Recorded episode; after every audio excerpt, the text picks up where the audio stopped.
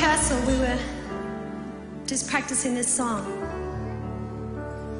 And again, in my spirit, I just sensed that if you are suffering cancer, if you've been given a death sentence by the doctor, whatever it is, we're going to sing this thing over you. We're going to sing these words straight from the Word of God.